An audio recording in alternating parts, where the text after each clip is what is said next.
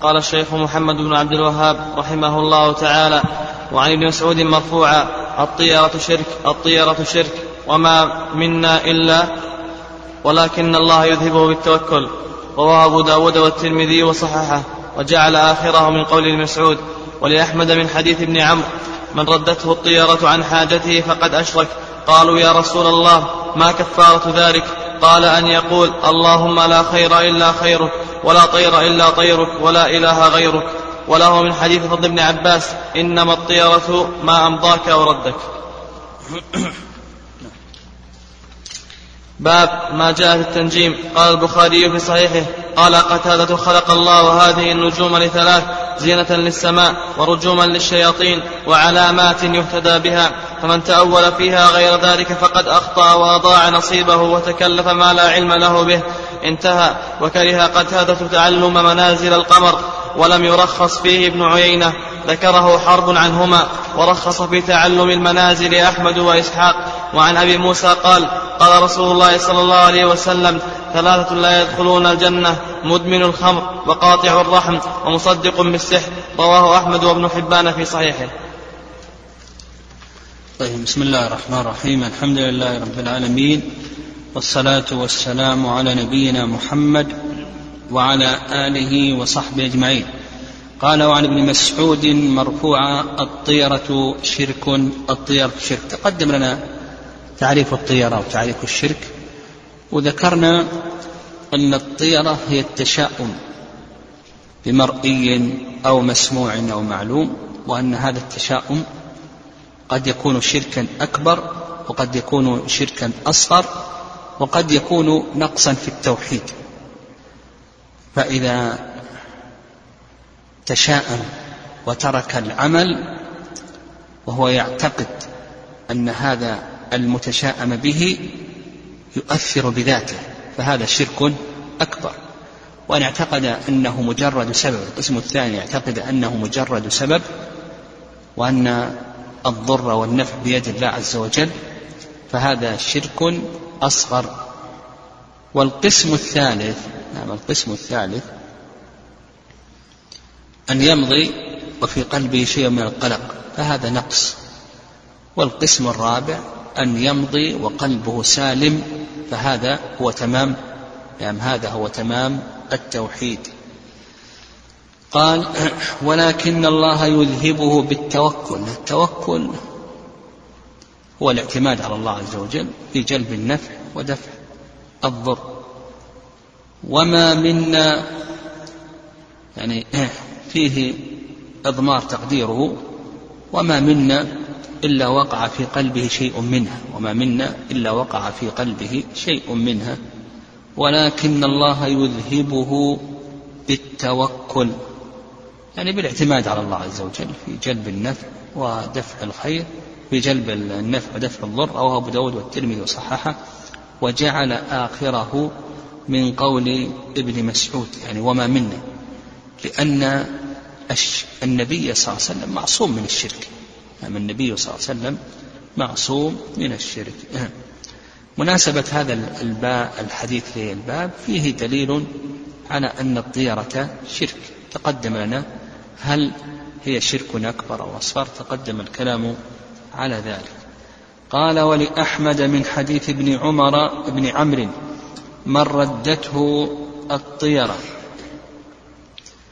من ردته الطيرة عن حاجته فقد أشرك نعم من ردته الطيرة عن حاجته وما نوع هذا الشرك؟ يعني ترك العمل من أجل هذا التشاؤم ها؟ فيه تفصيل. إن اعتقد أن هذا المتشاءم به يضر وينفع من دون الله فهو شرك أكبر. وإن اعتقد أنه مجرد سبب وأن الضر والنفع بيد الله فهو شرك أصغر. نعم لأنه أثبت سببا لم يرد في الشرع أنه سبب ولم تشهد له التجربة الظاهرة آه، المباشرة. ولأنه لم يخلص توكله على الله عز وجل حيث التفت قلبه إلى هذا الموهوم إلى هذا الشيء الموهوم. قالوا يا رسول الله ما كفارة ذلك؟ يعني ما يقع من الطيرة؟ قال أن أن يقول اللهم معناها يا الله اللهم لا خير إلا خيرك ولا طير إلا طيرك ولا إله غيرك. نعم لا خير إلا خيرك. لا هذه نافية للجنس. نعم و قوله لا خير إلا خيرك يعني الذي يأتي بالخير هو الله سبحانه وتعالى. ولا طير إلا طيرك. الطير كلها مخلوقة لله عز وجل وتحت تصرفه وقدرته وينفذ فيها قضاؤه الكوني القدري. ولا إله غيرك لا معبود بحق إلا أنت يا الله. وله من حديث الفضل بن عباس إنما الطيرة ما أمضاك أو ردك. يعني في هذا بيان نعم الطيرة المنهي عنها والطيرة التي, ينهى عنها هي التي تمضي أو ترد. يعني تمضي أو ترد. كما كما كانوا يتطيرون في الجاهلية في الطيور إذا سنحت يمينا ذهب وإن سنحت شمالا ترك الذهاب إلى آخره فهذا هو هو التطير التشاؤم. نعم التشاؤم. والفرق بين الطيرة والفأل. نعم الفرق بين الطيرة. تقدم لنا أن الفأل هي الكلم الكلمة الطيبة نعم الفأل الكلمة الطيبة. فالفأل هي الكلمة الطيبة. يسمعها المسلم فيحصل له شيء من السرور والنشاط. بخلاف الطيرة فالطيرة إما تمضيك أو تردك. أما كونه يتفاءل إذا سمع شيئا حسنا إلى آخره مع تعليق القلب بالله عز وجل فهذا هذا يستحسنه النبي صلى الله عليه وسلم. فالفأل يكون فيما يسر بخلاف الطيرة والفأل فيه حسن الظن بالله عز وجل بخلاف الطيرة ففيها سوء ظن بالله عز وجل. قال رحمه الله تعالى باب ما جاء في التنجيم. نعم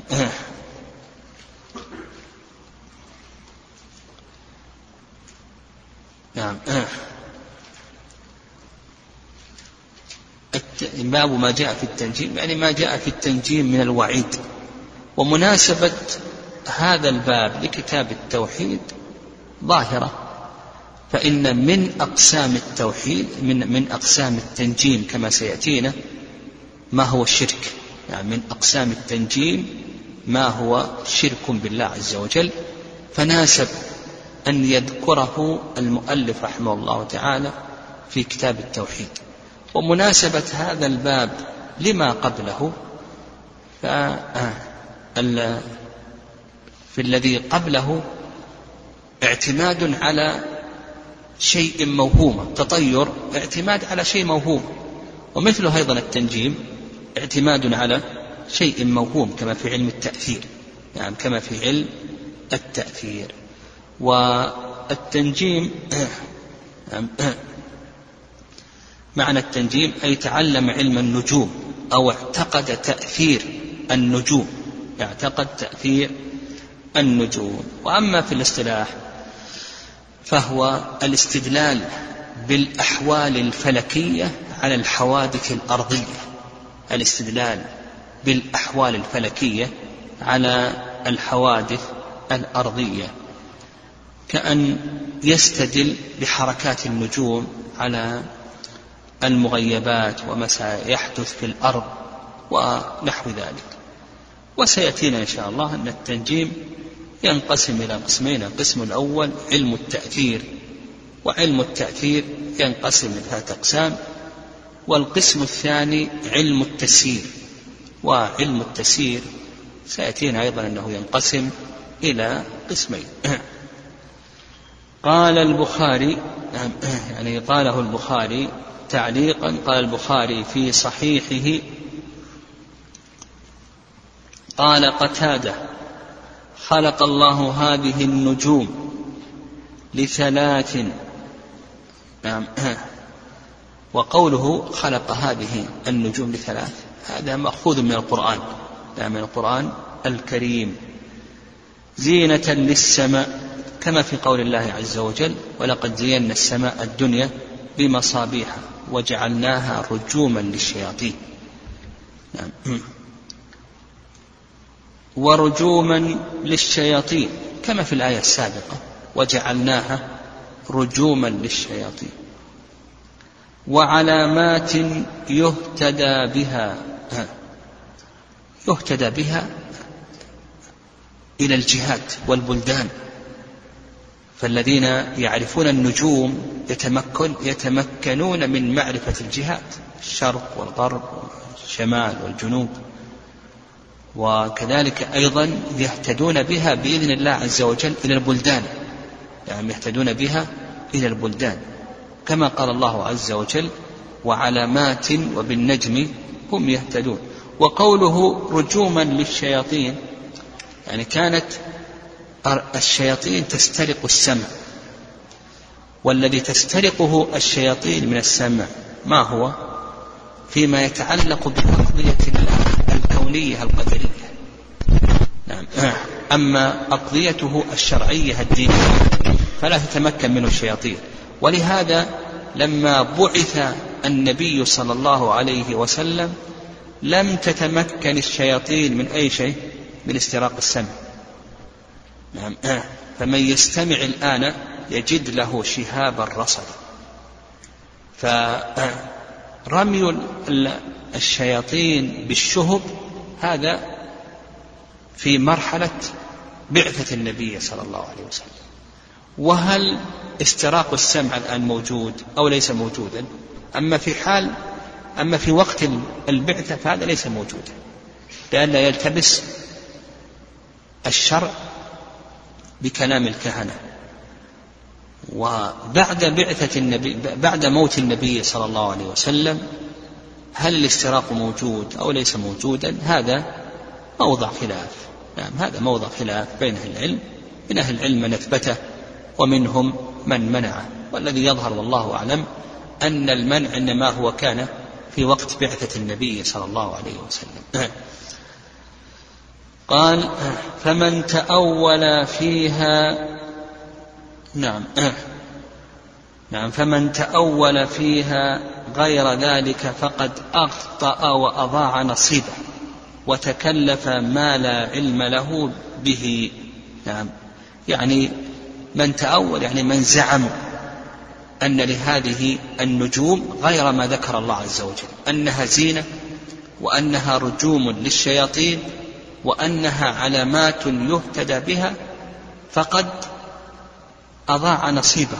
يعني أضاع نصيبه يعني حظه من عمره لأنه اشتغل بما لا فائدة فيه وأخطأ لأنه تكلم رجما بالغيب وتكلف ما لا علم له به يعني قال شيئا عن جهل وليس عن علم.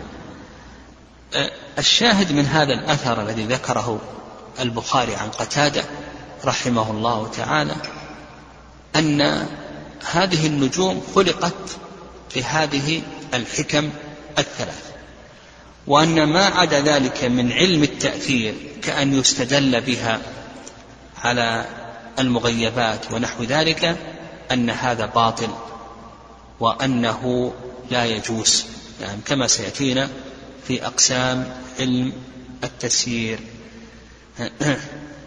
قال رحمه الله وكره قتادة تعلم منازل القمر. نعم كره قتادة تعلم منازل القمر. ولم يرخص فيه ابن عيينة وذكره حرب كما سيأتينا في علم التأثير. نعم وذكره حرب عنهما ورخص في تعلم المنازل أحمد وإسحاق. يقول كره قتادة تعلم منازل القمر. القمر له ثمانية وعشرون منزلة أربعة عشر شمالية وأربعة عشر يمانية. كل ليلة ينزل القمر منزلة من هذه المنازل. ثمانية وعشرون منزلة. وهذه المنازل يقطعها القمر في شهر والشمس تقطعها في سنة. نعم. الشمس في سنة. كل منزلة ثلاثة عشر يوما. إلا منزلة واحدة أربعة عشر يوما. فهذه المنازل تسمى عند العلماء بأي شيء؟ بعلم التسيير. نعم علم التسيير يعني تعلم هذه المنازل لكي يستدل بها على الجهات والبلدان ونحو ذلك. هل هذا مكروه أو ليس مكروها؟ يعني كونه يتعلم منازل القمر لكي يستدل بهذه المنازل على معرفة الجهات ومعرفة كذلك أيضا الأوقات ودخول الفصول وما يحتاج الناس إليه في الزراعات ونحو ذلك لأن الناس يحتاجون لمثل هذه الأشياء. فهذا ذكر المؤلف رحمه الله ما يتعلق بتعلم منازل القمر. هل هو مكروه أو ليس مكروها؟ للعلماء رحمهم الله في ذلك رأيان. أو للسلف رحمهم الله في ذلك رأيان. قال لك قتادة كره ذلك وابن عيينة. والرأي الثاني رأي أحمد وإسحاق بن راهوية أن هذا جائز ولا بأس به. نعم أن هذا جائز ولا بأس به. يعني من كره تعلم من كره تعلم منازل القمر آه، يعني آه، بعدا عن ما يتعلق بعلم التسيير آه، علم التأثير. نعم بعدا عن ما يتعلق بعلم التأثير كما سيأتينا إن شاء الله. وأما من رخص في تعلم منازل القمر كأحمد وإسحاق ابن راهوية فلأن تعلم مثل هذه المنازل تترتب عليه مصالح. كما ذكرنا المصالح ما هي؟ معرفة الجهات ومعرفة الأوقات. والناس يحتاجون إليها. بل يترتب عليه مصالح دينية ودنيوية. أما المصالح الدينية فمثل معرفة الجهات معرفة القبلة. وأما المصالح الدنيوية فمعرفة الأوقات أوقات الفصول أوقات الزراعة ونحو ذلك. فما دام أنه تترتب عليه هذه المصالح الدينية والدنيوية فيظهر والله أعلم أن تعلم منازل القمر أن هذا جائز ولا بأس به. كما هو رأي الإمام أحمد رحمه الله. وأما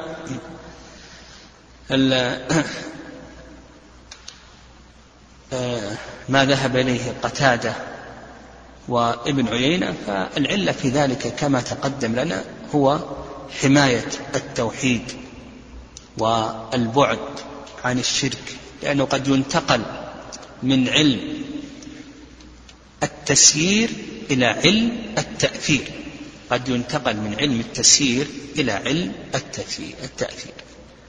فكره السلف وهذا هكذا السلف رحمهم الله تعالى يتورعون. قال وعن أبي موسى قال قال وسلم ثلاثة لا يدخلون الجنة. نعم هذا الدخول ليس دخولا مؤبدا وإنما هو دخول مؤقت. يعني لا يدخل الجنة ابتداء وإن كانوا يدخلونها انتهاء. نعم كانوا يدخلونها انتهاء ما دام أنهم ماتوا على التوحيد. مدمن خمر يعني الذي داوم على شرب الخمر حتى مات ولم يتب منها. وقاطع رحم يعني الذي لا لم يصل رحمه. ومن هو الرحم الذي يوصل؟ من هو الرحم الذي يوصل؟ هذا موضع خلاف بين أهل العلم. وأرجح الأقوال في هذا قولان. القول الأول إن الرحم الذي يوصل هو الرحم المحرم. بمعنى أنه لو كان ذكر لو كان أنثى ليس لك أن تنكحه. وقيل بأن الرحم الذي يوصل والذي لا يوصل هذا راجع إلى عرف الناس. فما تعارف الناس عليه أنه يوصل فيجب صلته مثل الآباء والأمهات والأعمام والعمات والأخوال والخالات. تعارف الناس على ذلك. قالوا بأنه راجع إلى العرف وقيل بأنه راجع إن إن أنه الرحم المحرم هو الذي يجب أن يوصل. قال وقاطع رحم ومصدق بالسحر. يعني مصدق بالسحر. وتقدم لنا حكم إتيان السحرة وأن إتيان السحرة والكهنة أنه ينقسم إلى خمسة أقسام. نعم. وأيضا تقدم لنا أن السحر سحران سحر بالمعنى الخاص وسحر بالمعنى العام. ومن السحر بالمعنى العام التنجيم. يعني من السحر بالمعنى العام كما تقدم في كلام المؤلف رحمه الله أنه من التنجيم. نعم. في هذا الحديث فيه الوعيد على المصدق بالسحر ومن ذلك التنجيم. نعم. الله أعلم.